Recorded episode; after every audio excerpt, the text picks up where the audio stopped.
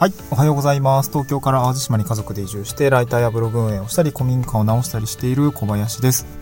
今日は、まあ、地方移住でかな、叶った、えー、移住後のライフスタイルの魅力とは、みたいな話をしたいなと思います。ちょっと、あの、文面、ま、ちょっと違うかもしれないんですけど、で、今日は特になんですけど、なんかね、朝ちょっと妻と話していて、妻目線で、あの、こんなことが良かったよとか、まあ、こんな感じやなみたいな話をですね、ちょっと、えー、僕から話してみたいなと思います。で、うんとね、まずは前半で、その、まあ、妻の、まあ、なんか妻語りになっちゃうんだけど まあ、興味あるかわかんないけど、その、まあ、移住した人の、まあ、背景と、えっ、ー、と、まあ、現状と、で、まあ、それを受けてどう感じていたのかっていうその朝の話をちょっと紹介をしたいなと思います。なんかまあ僕の話じゃなくて妻の話なんで、えー、まあ移住をした、まあ奥様目線の、えー、話かなと思うんですけど、ちょっと紹介をしたいなと思います。で、もともと、えっ、ー、と、妻は、えっ、と、えっ、と、まあ、兵庫県の生まれで、えっ、と、就職で東京に来てました。うん。で、看護師でバリバリ働いていて、あの、まあ、めっちゃ、その、まあ、お金欲しいなみたいな 感じなんで、あの、バリバリ働いて、しっかり高級取りの お仕事をしていくっていうような感じだったんですね。で、まあ、なんやかんや、あの、まあ、東京行ったり、過去、あの、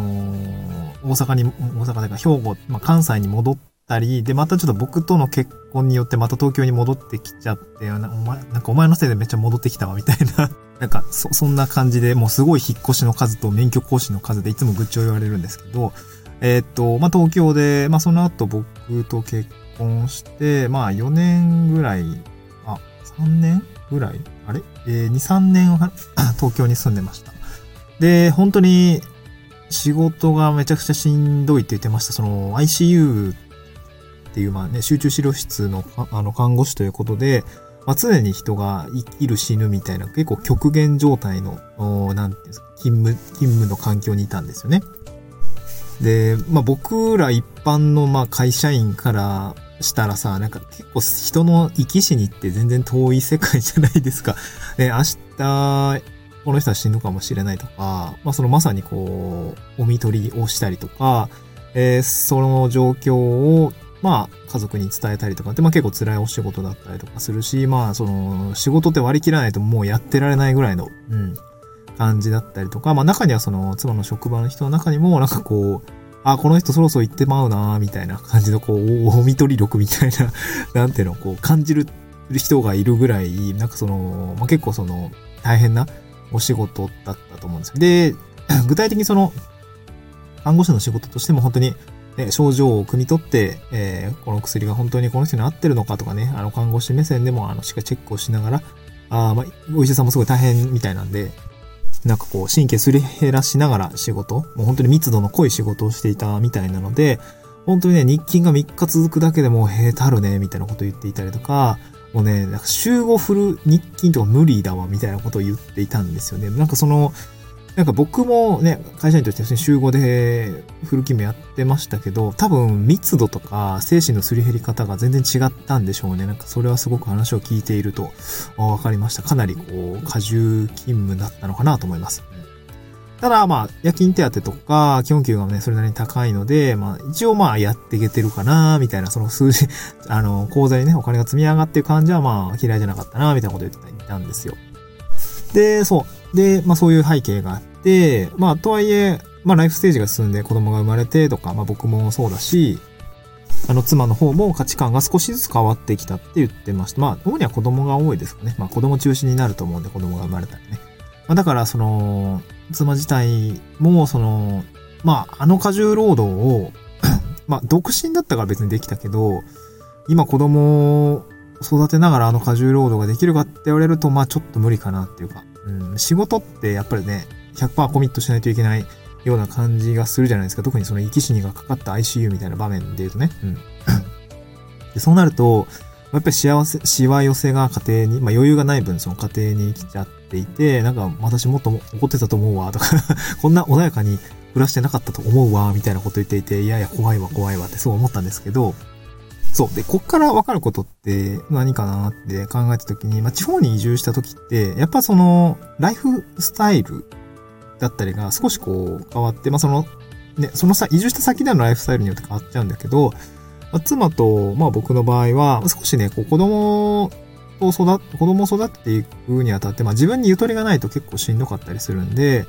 えー、僕もこう、システムエンジニアだったり、コンサル、IT 系のコンサルに近いような業務領域でやっていたのは結構しんどかったんですよ。もうタスクが多かったりとか、そう考える密度がすごく濃かったりとか、うん、まあ普通に過重労働だったしね、うん、朝から晩まで仕事みたいな感じだったんですけど、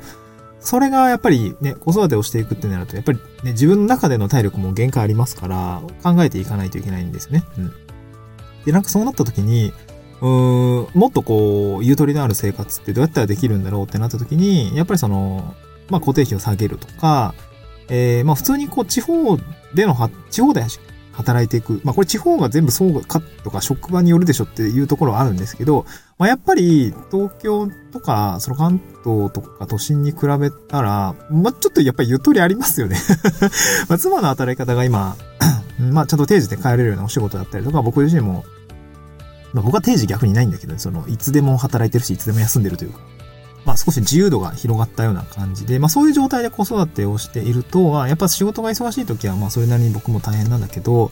まあ言ってもね、えー、会社にずっといなくてもいいとか、在宅で仕事ができるとか、まあその、その日中ね、子供たちの面倒を、例えばね、保育園に行けなくても、日中面倒を、まあ僕が見て、妻が仕事行って、で、妻が帰ってきたら、まあバトンタッチをして、まあ子供子供たち寝かしつけて、僕が、あちょっと夜から、あまあ、早朝に仕事をするっていう、一応回んなくはないというか、そのちょっとは進むというかね、ゼロじゃないみたいな。うん。なんか、そういうフレキシブルさから生まれる余裕みたいのがやっぱりあるかなと思っていて、で妻自体は業務量も減ったし、まあその分ちょっと給与は減ったけど、うーん、穏やかさみたいのは給料が減ったけど、代わりに得られたものだったかなっていうのをその朝話していたんですよね。うん、穏やかさ。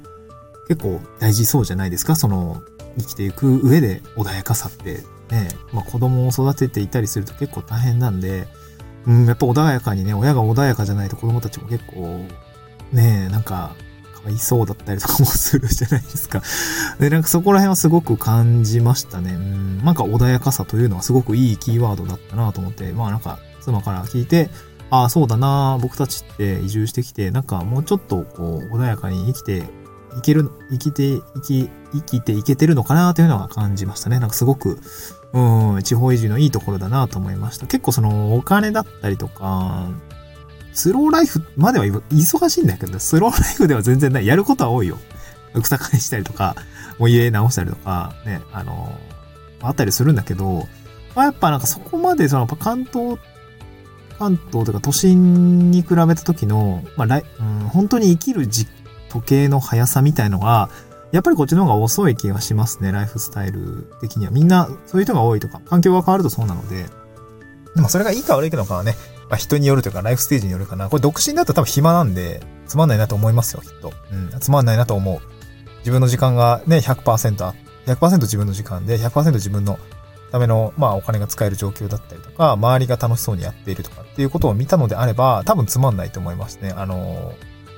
つまんないと思うのは遊ぶ場所もないしね、こっちは。うん。だけど、やっぱりライフステージが進んで、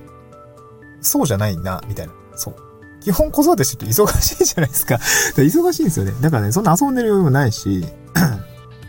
なんかそういうのがあるんで、なんかそこはね、うーん、ちょっと違うな。あの、ライライフステージによって働く場所だったり、生きる場所だったり、暮らしをチェンジしていくっていうことは、まあ自然なことなのかなというふうに感じたというお話でございました。今日はちょっと妻のお話でございました。はい、えー、そうだね。あんまり下手なこと言うと、うん、これ、聞いてたら嫌だからね。えー、ちょっと、はい、こんな感じにしたいなと思います。はい、また次回の収録でお会いしましょう。バイバイ。